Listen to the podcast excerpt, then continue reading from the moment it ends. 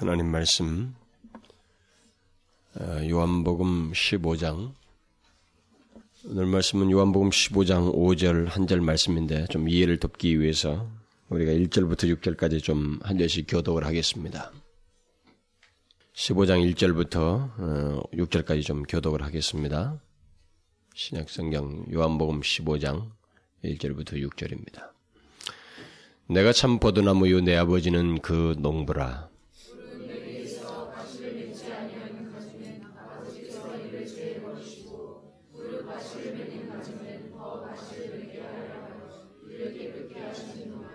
너희는 내가 일러준 말로 이미 깨끗하였으니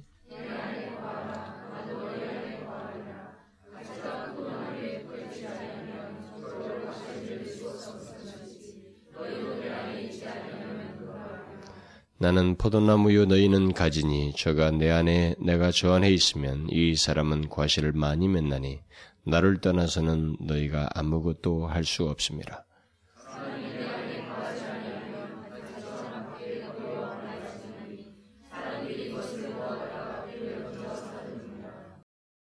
그 5절에 있는 그 말씀 나는 포도나무요 너희는 가지니라고 하면서 나를 떠나서는 너희가 아무것도 할 수 없습니다라고 하는 이 말씀을 아, 시간에 살펴보려고 합니다. 아, 우리는 지금 예수를 믿는다는 것이 아, 무엇인지 예, 그 그것의 적극적인 내용들을 지금 살펴보고 있습니다. 우리가 예수를 믿는다고 할 때 그 안에 포함시켜서 생각해야 할 것이 예, 있다면 우선적으로 우리가 적극적인 것들을 지금까지 말하기를 먼저 제일 먼저는 하나님을 사랑하는 것이다. 라고 그랬습니다. 이것은 아주 실제적인 내용이어야 된다. 그랬습니다. 그리고 주에 대한 분명한 회개와 그에 따른 삶이 있어야 된다. 그게 예수를 믿는 것이다. 그랬습니다. 이제 오늘 우리가 살펴볼 그 다음의 말씀은 오늘 그 5절에서 그 하반절을 중심으로 한 말씀인데 우리 그리스도인은 그리스도를 떠나서는 아무것도 할 수 없다는 것입니다. 그러니까 예수를 믿는다는 것은 내 힘으로 사는 게 아니라는 것입니다. 하나님에 의해서 사는 것이고 오늘 본문 말씀대로라면 그리스도의 생명과 그의 힘으로 사는 것.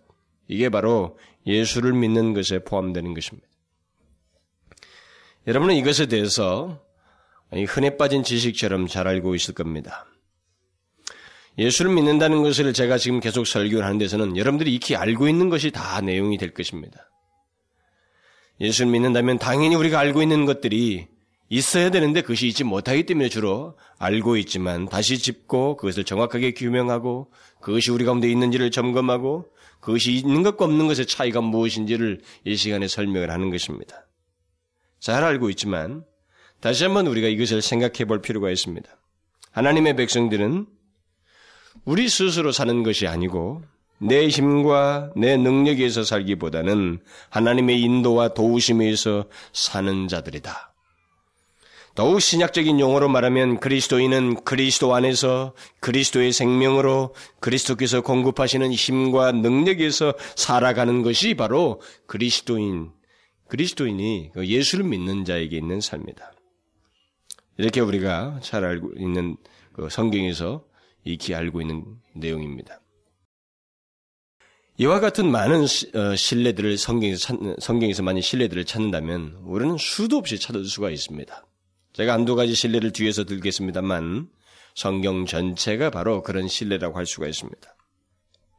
우리가 들어온 말씀, 우리가 들어온 말씀들 중에서 가장 흔하게 들었던 말씀이 어쩌면 오늘 전하려고 하는 이런 말씀일 겁니다. 결국 성경이 그 줄기차게 말하는 것은 하나님의 백성인 한, 우리가 하나님의 백성인 한, 그 사람에게 있는 특징은 하나님에 의해서 산다라는 것입니다. 바로 그것이 예수를 믿으면서 생기는 변화요, 그리스도인임을 나타내는 보편적인 증거고 아주 어쩌면 흔한 증거이다라는 것입니다. 성경의 어디를 우리가 펴보든 우리는 그것을 아주 쉽게 발견하게 됩니다. 뭐 인물들을 보든 사건을 보든 다 그것을 결론적으로 주님께서 말씀하시고 또 확인시키시는 얘기를 하십니다. 우리가 잘 알다시피 그 아브람 같은 사람들, 그를 비롯한 그의 아, 아들들, 그 이삭이나 이런 사람들 말이죠. 야곱. 그들에게서 계속 하나님이 보이시는 게 그겁니다. 야곱도 철저하게 특별히 야곱이라는 사람이 실패를 통해서 배우는 게 그거 아닙니까? 하나님을 위해서 산다는 거죠. 아브라함도 갈대우를 떠나게 하시면서 너는 하나님의 힘으로 살아야 된다는. 그것을 계속 가르칩니다. 광야에서의 이스라엘 백성들의 삶도 바로 그것입니다. 또 가난에 들어간, 들어가서 사는 이스라엘이 결국 그것을 실패하자 하나님께서 선제를 통해서 계속 말하는 겁니다. 이웃 나라나 애굽이나 아수를 의지하지 말라는 거예요. 너희들은 하나님에 의해서 사는 민족이다. 그것을 계속 가르치시고 말씀하셨습니다. 다윗이라는 왕을 보게 되면 그는 우여곡절이 많은 사람이었습니다. 진짜로 우여곡절이 많은 많은 생활을 삽니다. 그때마다 그가 그 상황을 시편으로 쓰는 겁니다. 하나님 앞에 고백하는 그 시편은 온통 하나님밖에 없습니다. 주는 나의 바위시요 피난처시요 산성입니다. 계속 내가 의존할 수 있는 유일한 분이라고 하는 그 고백을 온통 쏟아냈습니다. 시편의 대다수가 다윗에 의해서 써진 게다 그런 내용입니다. 불뭇불과 사자굴에 던져지는 다니엘의 삶을 봐도 마찬가지입니다. 거기 들어가서도 나는 죽어도 그래도 하나님을 저버리지 않는다고 하는 그런 고백을 하면서 들어가는 이 다니엘에게 하나님은 정말 하나님을 의존하는 사람의 모습이 어떤지를 명확하게 보여주는 사건이었습니다. 뭐 구약에 보면 그런 것이 아주 수도 없이 많지만 신약에 와서도 보면 예수를 믿자 복음이 전해지자 수많은 사람들이 자신들이 가진 모든 것을 주 앞에 내놓는 이런 일들을 하게 됩니다. 결국 뭐냐면 이제부터는 하나님에 의해서 산다라고 하는 것입니다. 그러고 나서 그들은 예수를 믿는 것 때문에 핍박을 받습니다. 핍박을 받으면 그때쯤이면 하나님을 의존하는 것에 뿌리칠 수도 있는데 핍박을 받고 경제적인 손실을 입고 급기야는 잡혀서 죽임을 당하는 그런 일들이 그들 가운데 있는데도 불구하고 그들은 주님을 의존하는 것을 버리지 않습니다. 그의 힘과 능력을 의지하여서 살기를 구하고 마침내는 순교까지도 당합니다. 또 하나님께 전적으로 드린 사도 바울 같은 사람이 나타내었던 그 삶을 보게 되면 정말로 그의 삶은 전적으로 그러고 또 그것을 명확하게 보여줍니다. 온통 여러분들이 바울이 쓴 모든 기록을 보게 되면 여러분들이 가장 흔하게 발견하는 단어가 그리스도예요. 대명사를 포함해서 그가 내 안에 있다. 그가 나를 인도한다. 그로 말미암아 그 안에서 온통 예수 그리스도. 그렇게 철저하게 의존되어 있는 것에 대해서 막 얘기를 합니다. 그걸 가리키고 있고. 결국 이런 모든 성경이 공통적인 것은 바로 그겁니다. 하나님의 자녀된 사람들은 한결같이 자신의 힘으로 살지 않는다는 겁니다. 물론 이것을 배우는 데는 시간이 조금 걸릴 수도 있습니다. 그러나 그들의 공통된 증거와 변화의 내용은 그리스도인이 되고 나서 더 이상 자기를 의존하지 아니하고 하나님을 의지하여서 산다는 것입니다. 그게 성경이 보여주는 아주 흔한 그리고 가장 보편적인 증거입니다. 주를 믿는 것에 대한 증거. 오늘 본문도 바로 그것을 가장 잘 요약해 주는 말이 오늘 본문입니다. 오늘 본문도 바로 그것을 얘기하고 있는 것이죠. 주님께서 친히 말씀하신 겁니다. 나는 포도나무요 너희는 가지니 나를 떠나서는 너희가 아무것도 할 수 없습니다. 이 말은 정령 어떤 사람이 그리스도인이라면 그에게서 부인할 수 없는 한 가지 사실은 그의 모든 것, 그것이 생명이든 생명을 가지고 사는 삶의 내용이든 그 어떤 것도 그리스도를 떠나서는 말을 할 수가 없다라는 거예요. 그리스도께 완전히 의존되어 있다라는 것입니다. 그야말로 더 이상 자신의 힘이 아닌 그리스도의 생명과 그의 힘으로 산다라는 것입니다. 그게 그리스도인이에요. 이것은 하나님과 그의 백성과의 관계를 말할 뿐만 아니라 하나님의 백성의 존재와 삶의 원리를 말해주는 것으로서 신구약 전체에 대한 요약이에요. 사실 오늘 본문은 하나님의 백성들과 그의 하나님 사이의 그 관계, 또 그 관계 속에서의 그리스도인의 삶을 요약한 말이 바로 오늘 본문의 5절입니다. 여러분 이것은 제가 지금 오늘 전하려고 하는 말씀은 여러분들이 알고 있는 것을 다시 한번 알게 하기 위한 지식, 이 정보를 전달해 주기 위해서가 아닙니다. 이토록 성경이 명확하고도 수많은 사, 사, 신뢰를 보여주면서 우리 강조하는 이 내용이 우리에게서 진짜 실제적인 내용이어야 된다는 것입니다. 이게 예수를 믿는 것이다라는 거죠. 이게 없으면 예수를 믿는 것이 아니다라는 겁니다. 이걸 제외시키고 예수를 믿는다고 말할 수 없다는 것이죠. 예수를 믿는 사람들에게 아주 실제적으로 있어야 할 내용은 진짜 자신의 힘으로 살지 않는다는 거죠.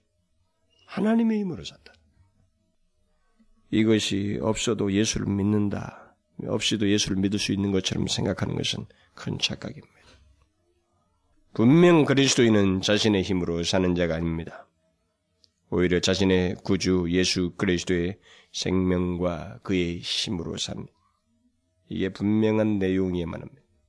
예수를 믿는다고 하면서도 주를 의지하여 사는 것이 없이 분명히 그렇다고 할 증거가 자신의 존재와 삶에 없이 항상 자기 힘과 자기 능력과 자기 지혜와 자기 판단과 자기 재력을 믿고 그것에 준해서 산다면 또 자신의 판단과 행동과 삶 속에서 주님께 대한 의지와 어떤 신뢰가 그저 예배당에서나 있을 정도이지 실제적으로 그게 없다면 그건 예수를 믿고 있는 것이 아니라 이 말입니다.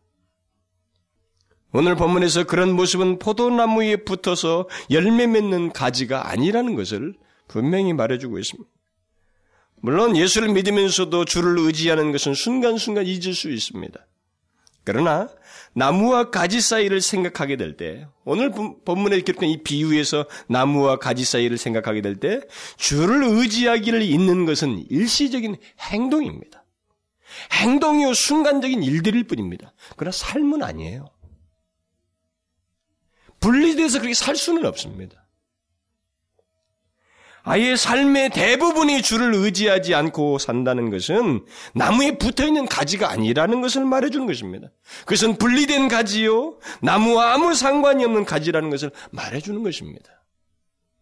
하나님을 의지하여서 사는 것이 없다면, 또 하나님을 의지하지 않는 것이 반복적이고 지속적이라면, 그런 사람은 이스라엘 백성들 중에 하나님을 불신하며 원망하다가 광야에서 죽었던 사람들, 비록 이스라엘 공동체에 있었지만 하나님을 믿지 않았던 자들과 다를 바가 없는 것입니다.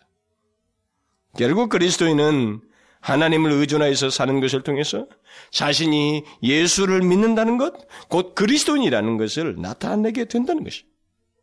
나는 포도나무요 너희는 가지니 나를 떠나서는 너희가 아무것도 할 수 없다. 라는 오늘 본문은 그리스도와 그리스도인들 사이의 연합에 대한 의미보다는 가지와 나무에 대한 절대적인 의존 관계, 주님에 대한 의존 문제를 강조하는 것입니다. 거기에 일차적 강조점이 있어요.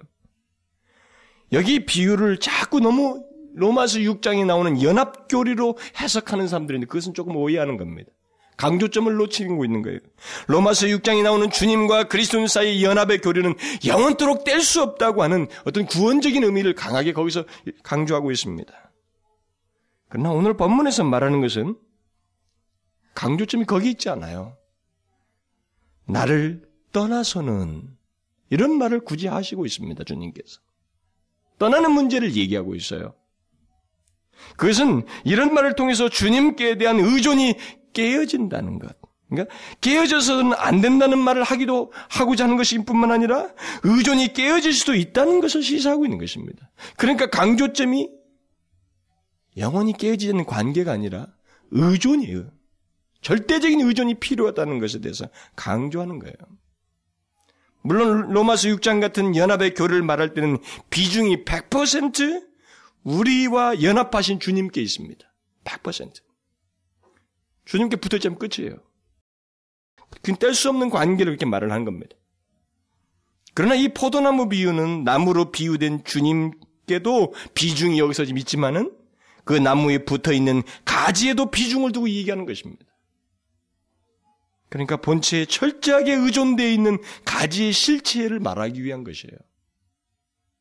그래서 오늘 본문은 나를 떠나면 끝이다라는 거예요. 아무것도 할 수 없다. 이처럼 누구든지 주님에 대한 의존이 없다면 거기에는 열매가 없을 것이고 만일 그렇게 열매가 없는 가지라면 다음 절에서 6절에서 나오는 것처럼 밖에 버리고서 나중에 불에 던져질 것이다. 이렇게 말하고 있습니다. 그러므로 주님께 대한 의존의 문제는 우리 그리스도인에게 있어서 아주 결정적인 문제. 이것은 실제적일 뿐만 아니라 그 실제적인 내용이 있고 없고에 따라서 우리는 대단히 결정적이에요. 우리가 진실로 예수를 믿고 있는가 안 믿고 있는가를.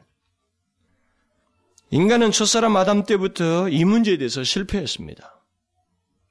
하나님을 의존하는 이 문제에서 인간이 첫 아담 때부터 실패했어요. 하나님께 절대적으로 의존하는 것을 버리고 자기를 더 의존하는 것이 의존하였던 것이 바로 첫 아담 때부터 있었어요. 그 후로 모든 인간은 이 아담의 피를 가지고 주님께 의존하기만 하면 마치 죽는 줄 알아요. 그게 우리 가운데 있어요. 여러분 제가 지금 여기서 말한 걸 잘 기억하십시오. 우리는 그 생각이 있습니다. 제가 여러분들에게 이것을 확인시켜 드려야 되는데 사실 거기에 더 많은 시간을 뺄 수가 없었어요. 준비하는데 뒤에서 해야 될 게 있으니까. 근데 분명한 것은 뭐냐면 우리 인간은 아담의 타락 이래의 모든 인간은 본성적으로 하나님 의존하는 걸 굉장히 싫어합니다. 마치 하나님을 의존하면 내가 못 사는 줄 알아요. 죽는 줄 압니다. 그런 생각을 하면서 자기 뜻대로 살려고 하고 자기 뜻대로 살려고 대단히 발버둥 치는 것이 우리의 본능처럼 깔려 있어요. 지금도 모든 인간은 그렇게 살아가고 있습니다. 뭐 자연인은 다 그렇게 살고 있어요. 그러다가 그게 뒤집어져요. 어디서 뒤집어? 언제 뒤집어져요? 언제 인간이 자기를 포기하고 주님을 의존하게 됩니까? 그건 진실로 거듭날 때예요. 거듭날 때.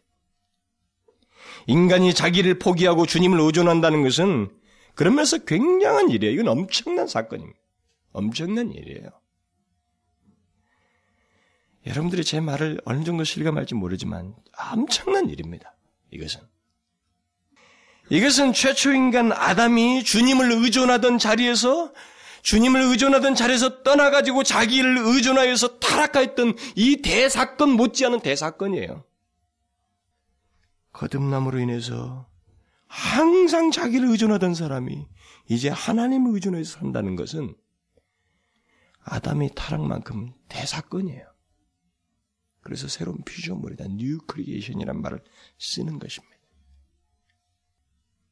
주님은 이 비유에서 나는 포도나무요 너희는 가지라 하는 이 대전제를 가지고 말씀을 하심에도 불구하고 당연히 같은 나무에서 같은 나무에 붙어 있는 가지와 이 나무 문제를 얘기하고 있으니 그냥 서로에게 마땅히 있어야 할 그 관계와 사귐 그리고 당연히 맺게 될 열매를 말하는 것이 이 비유에서 바람직할 것 같은데 주님은 그걸 얘기하지 않아요. 그 너무나도 당연한 사실을 얘기하지 않고 포도나무 가지 중에 과실을 맺지 않는 가지가 있는데 그걸 내가 제해버리겠다. 그런 가지는 잘라버려서 나중에 묶어서 불에 던져질 것이다. 너희가 이 가지가 나를 떠나면 이런 식의 용어를 계속 쓰고 있어요. 이 비유에서. 결국 무엇을 말씀하시려는 거예요? 주님은 여기서 나무와 가지 사이에 있을 수 있는 당연한 것을 말하려는 게 아닙니다. 가지에 열매가 맺혀지기 위해서 가지는 나무에 완전히 의존되어 있어야 한다는 것. 그리고 가지는 나무로부터 오는 양분에 철저히 의존되어서 산다라는 겁니다. 결국 뭐예요? 진실로 본체이신 예수님께 붙어 있는 가지라면, 실제적인 가지라면, 이게 그리스도인이라면, 그 사람에게는 이 특징이 분명히 있다는 겁니다. 나무에 의존되어 있고, 나무로부터 오는 모든 양분에 의해서 산다라는 겁니다. 다른 것으로 사는 게 아니라는 거죠. 많은, 만일 그런 의존이 없어서 열매가 없는 자라면 그 가지는 본체와 상관이 없는 거예요. 그 본체와 상관이 없다는 것을 스스로 나타내는 것입니다. 그러니까 참된 그리스도인이라면 주님께 대한 의존이 반드시 있습니다. 그리고 참된 그리스도인이 아니면 그런 의존이 없어요.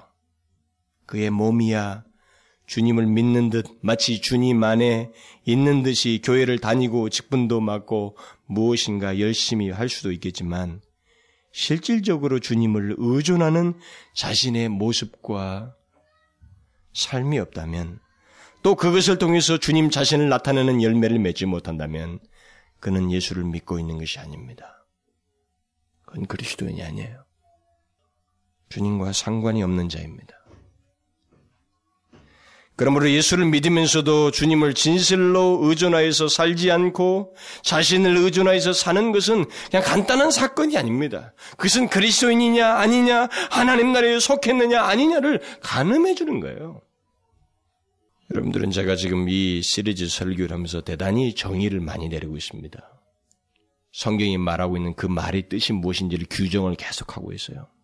이 규정은, 이 정의는 여러분들이 지금까지 가져왔던 생각과 마찰을 일으킬 수 있습니다. 이 마찰 때문에 여러분들은 싫고 이 설교에 반발이 생길 수도 있습니다. 그러나 여러분, 이 마찰이 없으면 우리가 정상적인 궤도에 돌아오지 못해요. 여러분 성경에 어느 선지자, 어느 사도가 마찰을 안 일으켰어요? 설교하면서? 그 세대 속에서? 다 일으켰어요. 이 마찰을 싫어하면 안 됩니다. 이 마찰 때문에 무릎을 꿇어야 돼요. 주님의 말씀 앞에 내가 그런 모습이 있는지 없는지를 보고 무릎을 꿇어야 됩니다. 그게 없으면 변화가 없는 거예요. 몇십 년을 교회 다니도 변화가 안 생기는 것입니다. 그래서 교회를 오래 다니면서도 그냥 듣고 마는 거 있잖아요. 끝까지 자기 판단에 의존하는 거 있잖아요. 그것이 결국 자기를 의존하는 거예요, 지금. 자기 판단을 끝까지 고수하고 그것을 의존하는 사람이 자기를 의존하는 거예요. 열매를 맺을 수가 없습니다. 그 사람에게서. 이것은 중요해요. 주님을 진실로 의존하여서 사느냐?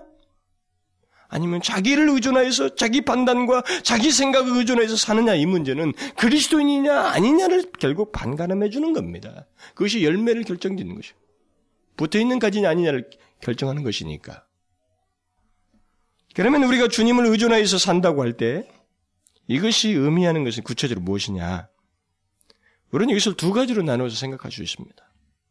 하나는 근본적인 삶의 방향에서 주님을 의존하여서 사는 것을 말할 것입니다. 또 다른 하나는 상세한 삶의 내용에서 주님을 의존하여서 사는 것을 말할 것입니다. 먼저 근본적인 삶의 방향에서 주님을 의존하여서 사는 것을 말씀드리면 그리스도인은 거듭남으로서 도저히 불가능한 것 같은 일이 한 가지 자신 안에서 일어나게 되는데 이전에 그토록 자신을 의존하여서 살았던 데서 근본적으로 방향을 바꾸어서 주님을 의존하여서 살게 돼요. 근본적인 이런 삶의 변화, 이 터닝이 있단 말이에요. 전환이 있단 말이에요. 주님이 자신의 생명과 삶의 주인 되심을 알고 이제는 주님의 인도를 받으면서 살고자 한다는 것입니다. 이런 근본적인 변화가 있어요. 이게 바로 성경에서 말하는 우리가 주님을 의존해 산다는 말의 첫 번째 의미예요. 결국 그리스도인은 자신의 생각과 판단에 의존하지 않고 하나님의 말씀에 의존하는 거죠. 왜냐하면 하나님의 말씀 속에 주님이 원하심과 판단이 있기 때문에 그렇습니다. 주님을 나의 주인으로 믿고 사는 것, 이것은 사실상 그리스도인이 아니면 할 수 없어요. 누구도 할 수 없습니다. 불가능해요. 주님을 나의 주인으로, 주인으로 믿고 사는 것. 이건 변화가 있지 않으면 할 수 없어요. 이것은 마태가 돈 잘 버는 세리를, 세리직으로부터 털고 일어서는 것과 같은 것입니다. 사개오가 이전의 욕심을 다 버리고 주를 쫓는 것과 같은 거예요. 주님이 나의 주인이 되신다는 것을 그것은 결국 어떤 사람 안에서 삶의 방향이 근본적으로 바뀌게 되었음을 말하는 것입니다. 주님을 믿노라고 하면서도 이런 의존의 삶이 근본적으로 일어나지 않았다면, 글쎄요.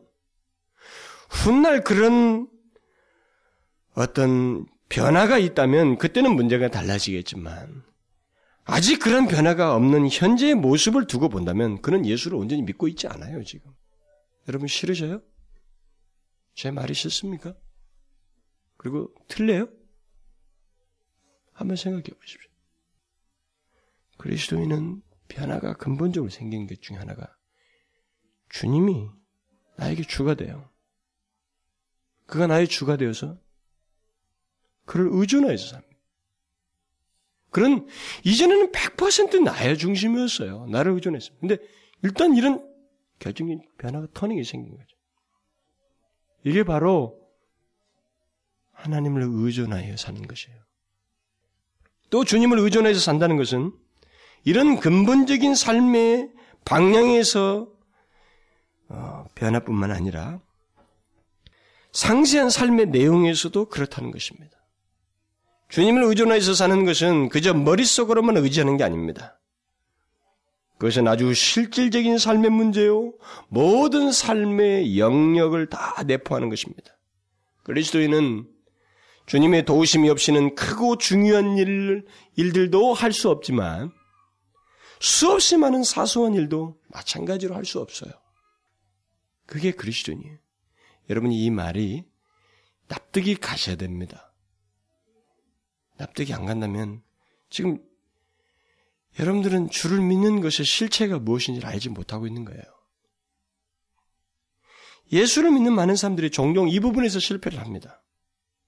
크고 중요한 문제에 있어서는 하나님께 기도하고 주님의 도우심을 간절히 바라면서 하나님을 의존합니다. 막 어떤 문제가 생기면 그때는 하나님을 의존해요. 그러나 사소한 일들, 어쩌면 우리의 삶의 전체 비중을 놓고 볼 때 대부분을 차지하는 이 사소한 일들에 있어서는 의존하지 않고 우리 머리를 탁 이용해 버려요. 우리 머리를 의존하는 거. 내 생각과 내 판단을 의존하는 거죠. 그러나 여러분 그때마다 우리가 뭘 경험해요? 조금만 영적으로 예민한 사람 같으면 그때마다 뭘 발견합니까? 실패요. 나를 떠나서는 할 수 없다는 이 말씀을 아주 사소한 작은 일에서부터 확인하게 되는 거예요. 거기서도 조그마한 일에서까지 내가 실패하는 것을 경험하게 되는 겁니다. 많은 그리스도인들이 크고 중요한 문제들을 아주 하나님의 의지하에서 도움을 얻고 감격을 갖고 있습니다. 막 간증거리 하면 그 큰 사건들을 다 가지고 있어요. 그러나 대부분의 일상적인 생활 가운데서는 그 사소한 일로, 사소한 일들로 인해서는 하나님의 능력과 힘을 의지하지 않고 자신을 의지하고 자신의 물질을 의지함으로 해서 빈번한 실패를 해요. 그런데 이 실패가 결국 장난이 아니에요. 이 사소한 실패 때문에 낙담해 버려요. 저는 많이 봤어요. 아주 오래 믿은 예수 믿는, 오래 예수 믿은 사람들이 어디서 낙담을 하냐면 큰 사건에서 낙담하죠. 그때는 오히려 각성을 해요.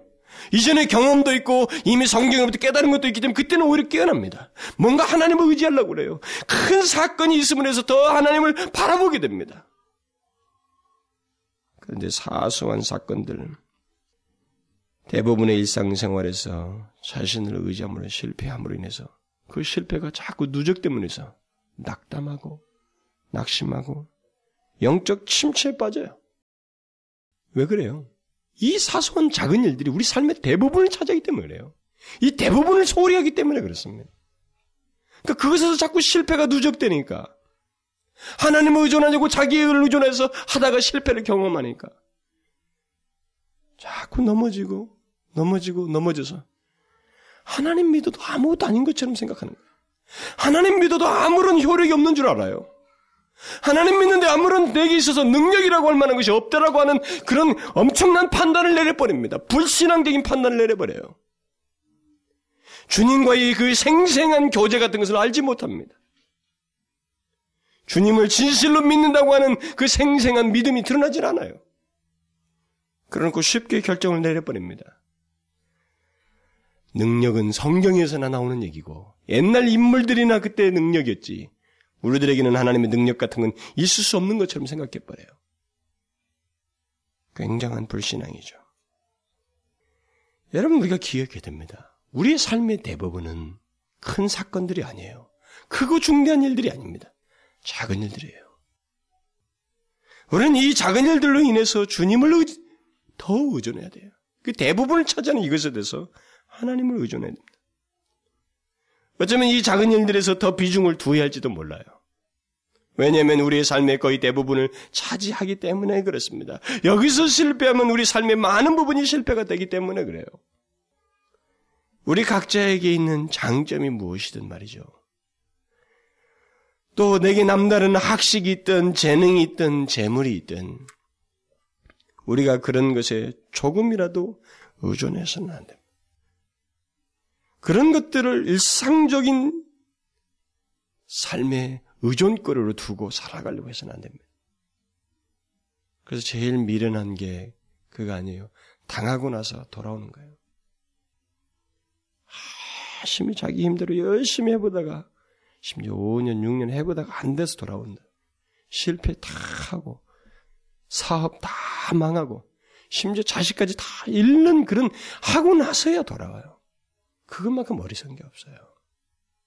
평상시에 하나님을 의존해야 되는데 그 의존을 모르니까 결국 평상시 사소한 것에서 안 되니까 큰 사건을 통해서 되는 그 사람에게는 그걸로밖에 못 가르치는 거예요.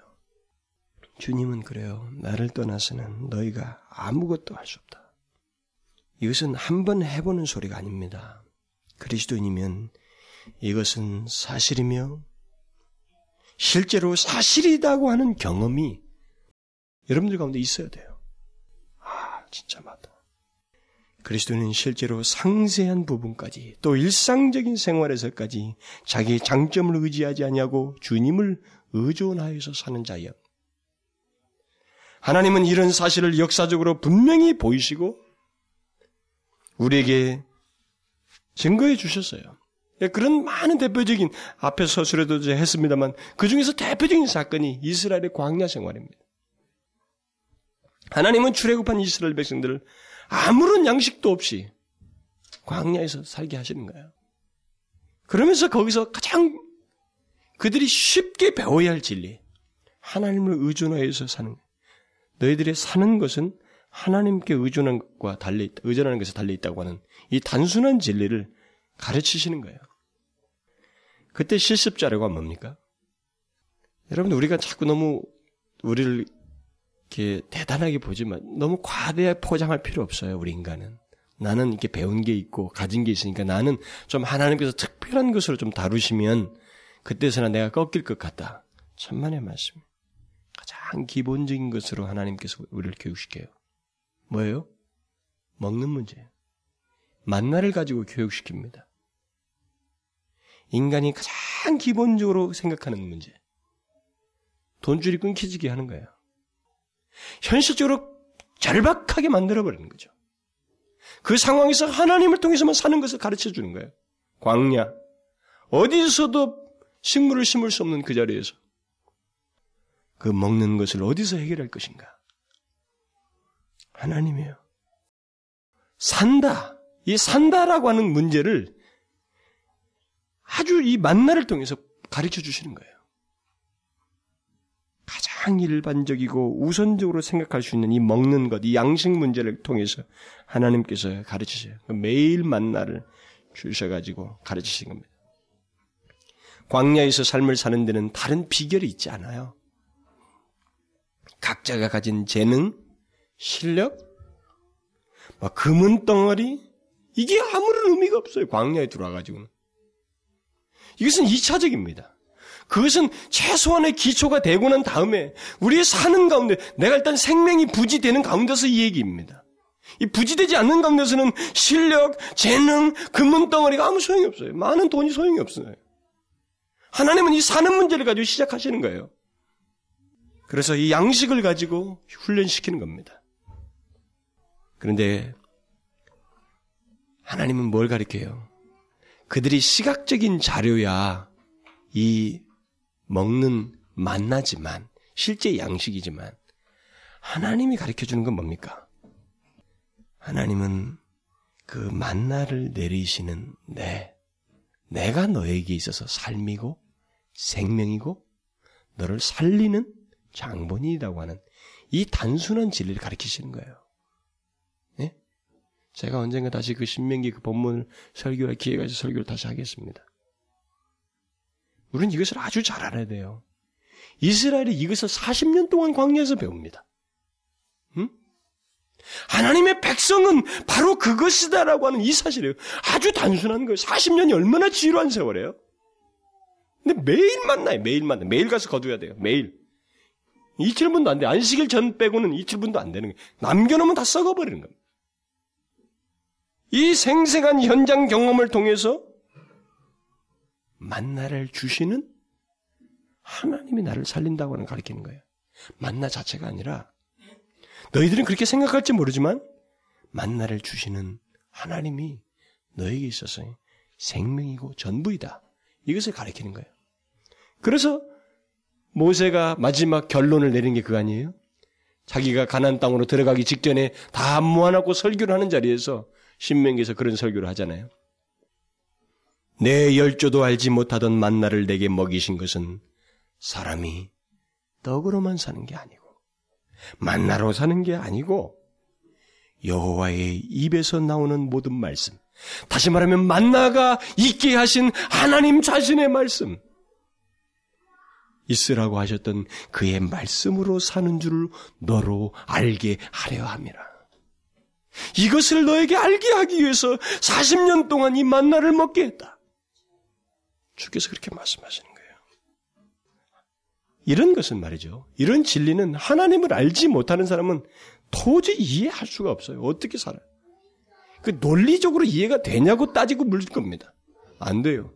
그러나 분명한 것은 하나님을 믿는 사람들, 그리스도인들은 철저하게 하나님을 의존하여 산다는 것입니다. 사람은 떡으로 사는 것이 아니다. 오히려 여호와의 입에서 나오는 모든 말씀으로 산다. 우리 인간은 자꾸 떡으로 산다는 생각을 하고 살아가지만 또 현대말로 하면 돈이 있어야 산다고 생각을 하지만 주님은 이 부분에 대해서 분명하게 가르치는 거죠. 이스라엘 백성들에게 아주 현장 경험을 통해서 실습으로 가르치시고 그것을 오늘 본문에서 한마디로 요약해 주는 거예요. 주님께서. 나를 떠나서는 아무것도 할 수 없다. 너희들은 살 수도 할 수도 없다. 심지어 주님께서 기도를 가르치시잖아요. 일용할 양식을 주옵시고. 우리에게 그렇게 구하라는 거죠. 하나님, 내가 일단 주의 백성이니 왕창 한번 몇 년씩 써먹을 걸 주십시오. 이렇게 말하지 않고 일용할 양식을 주옵시고. 이렇게 기도하라는 거예요. 그 말은 무슨 말이에요? 그토록 우리는 하나님께 의존되어 있다는 겁니다. 그게 예수 믿는 사람이라는 거죠. 정령 그리스도이냐면 예수를 떠나서 살 수도 없고 아무것도 할 수도 없으며 생각도 할 수도 없고 어떤 선한 것도 할 수가 없고 일이야 크든 작든 쉽든 어렵든 그 어떤 일도 할 수 없다는 이 결론에 도달해야 된다는 거예요. 실제적인 결론이어야 된다는 거예요. 우리는 모두 이 부분에 대해서 이것이 사실입니다. 아니 하나님 말씀이 사실입니다. 주님 그 말이 맞습니다. 라고 고백할 수 있어야 돼요. 그게 그리스도인이에요. 그런 경험이 있어야 되는 겁니다. 정말 주님을 떠나서는 아무것도 할 수 없습니다. 주님 맞아요. 그 말씀이. 정말 나는 그리스도 없이 그리스도를 떠나서는 선한 생각도 안 되더군요. 저는 주님을 떠날 때는 혼동 악한 것밖에 없었습니다. 심지어 선한 말도 내가 할 수 없으며 선한 행동도 할 수 없습니다. 이 오늘 본문의 주님의 말씀이 진짜 자격이 사실이다고 하는 것을 고백해야 돼. 이게 그리스도인이에요. 주님, 저는 그런 사람입니다. 저는 살면 살수록 그것을 피부적으로 느낍니다. 주님 떠나서는 어떤 것도, 어떤 선도 이룰 수가 없습니다. 저 같은 목사에게도 마찬가지입니다. 저는 아무것도 못해요. 진짜로. 제 안에 지나가는 생각조차도 저는 통제 못합니다. 주님을 떠나서는 못해요. 우리가 정령 그리스도와 결합된 가지, 결국 참된 그리스도인이라면 우리는 하나님의 생명과 그의 능력으로 살아가는 것이지 내 자신의 힘으로 살지 않는다는 것을 분명히 알고 있어야 돼요. 그게 자신의 실제적인 내용이어야만 합니다. 일단 자기를 의지하지 않고 주님을 의존하게 될 때 그 사람에게서 그 다음부터 나타나는 것은 사실 이제 하나님이에요, 하나님. 주님의 생명, 주님의 힘, 내가 할, 하지, 내가 할, 내가 도저히 할 수 없는 이런 것들이 이제 주님의 힘에 의해서 되어지는 거예요. 행해지는 것입니다. 도무지 있을 수 없는 방식으로 그리고 모든 부분에서 하나님이 그의 힘과 능력을 발휘해서 하시는 거예요. 마치 바울이 내게 사는 이 그리스도이니 라고 고백했던 것처럼 또 이제는 내가 산 것이 아니요 오직 내 안에 그리스도께서 사신 것이라 라고 했던 것처럼 주님을 의존하는 사람에게 나타나는 모든 것은 주님 자신이에요. 그의 생명, 그의 능력, 그의 지혜, 그의 힘에 의해서 산다라는 것입니다. 이에 대해서 바울은 고린도서에서 더 정확하게 말합니다.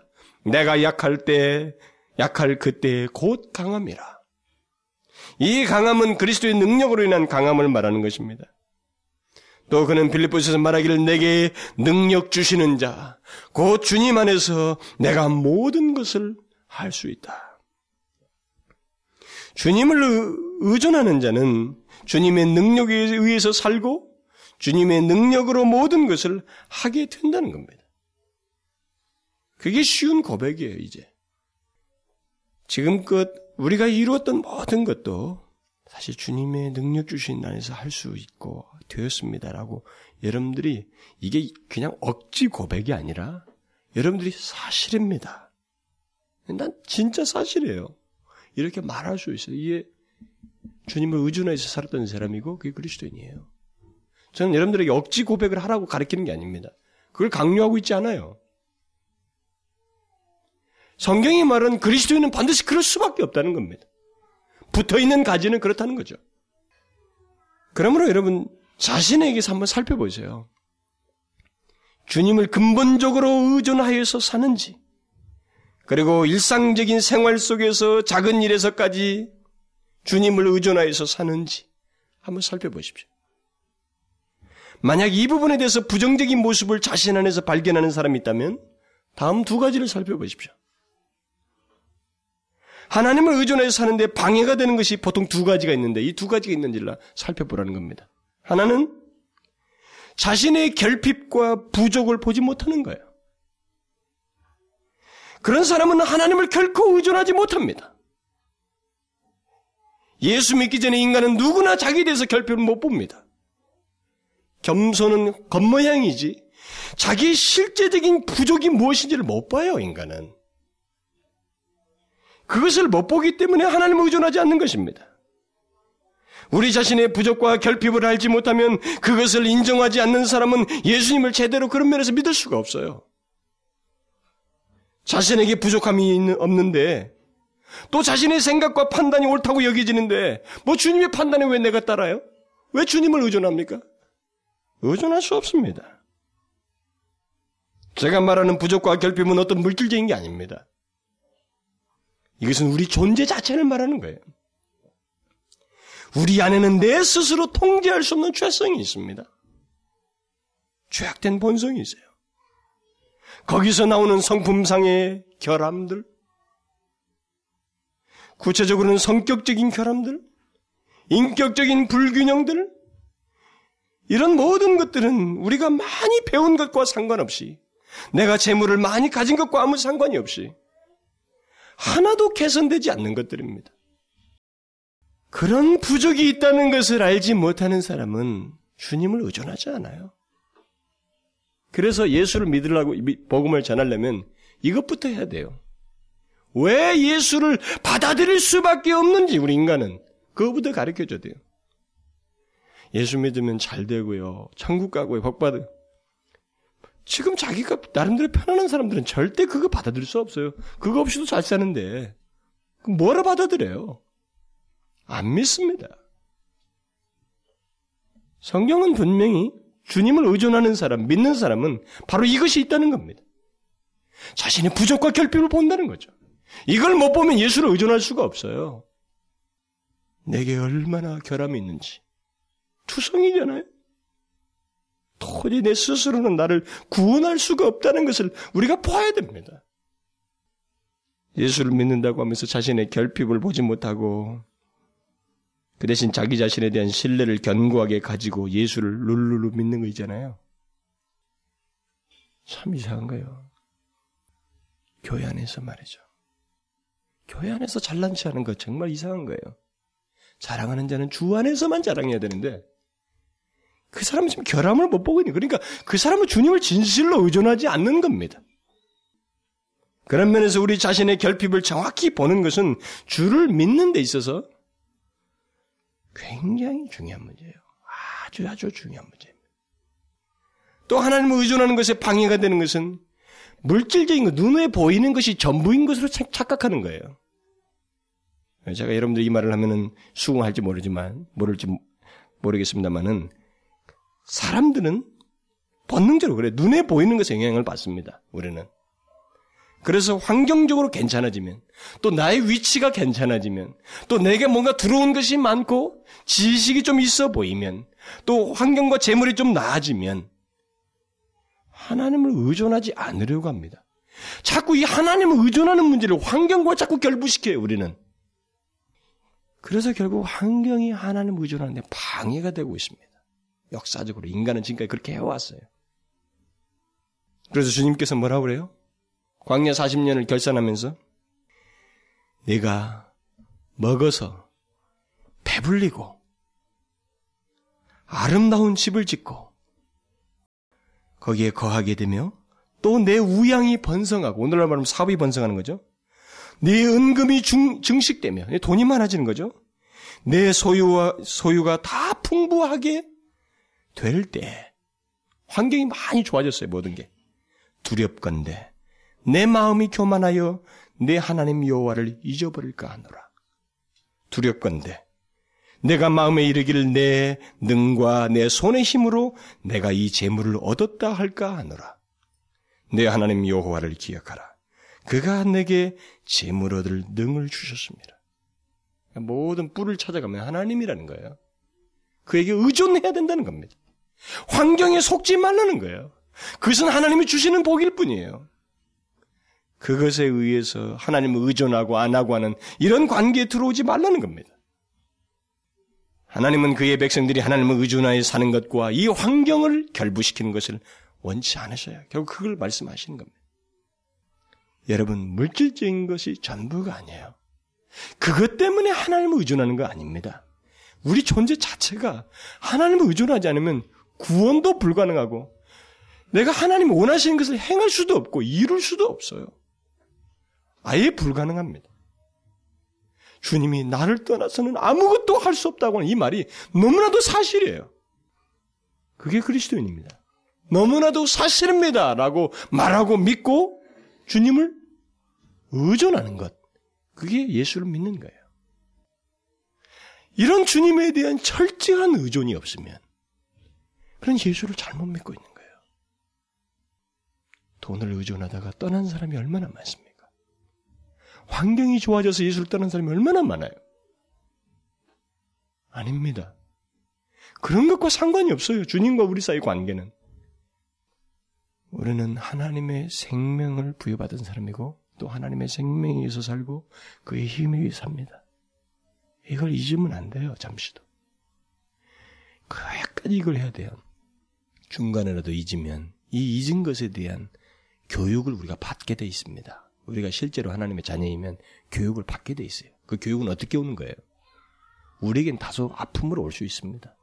사건 치료를 해야 돼요. 교육 받아야 됩니다, 나중에. 실패를 경험하게 되는 거예요. 그러므로 보십시오. 하나님을 의존한다고 하는 단순한 지식 얘기가 아니라 실제로 이게 있는지 보십시오. 그것이 실제로 있는 사람이 예수를 믿고 있는 거예요. 기도합시다. 오, 살아계신 하나님 아버지, 하나님, 저희들을 주께서 주의 자녀로 부르셨으면, 정령 우리가 주를 믿는 자이면, 우리에게는 주를 의존하여서 사는 삶의 모습이 있다는 것입니다. 근본적인 삶의 방향에서뿐만 아니라 실제적인 삶의 전 내용에서까지 상세한 일에서까지 작은 일에서까지 주님을 의존하여서 산다는 것입니다. 내 생각과 내 판단과 내 지식을 의존하지 않냐고, 내가 소유한 것을 의존하지 않냐고, 주님을 의존하여서 산다는 것입니다. 오, 주여, 진실로 우리의 모든 것은 출처로 올라가면 하나님, 오직 하나님으로부터라는 사실을 알고, 주님의 철저히 의존하면서 사는 저희들을 되게 하여 주옵소서. 그래야 예수를 온전히 믿는 자의 열매가 있게 하여 주옵소서. 예수 그리스도의 이름으로 기도하옵나이다. 아멘.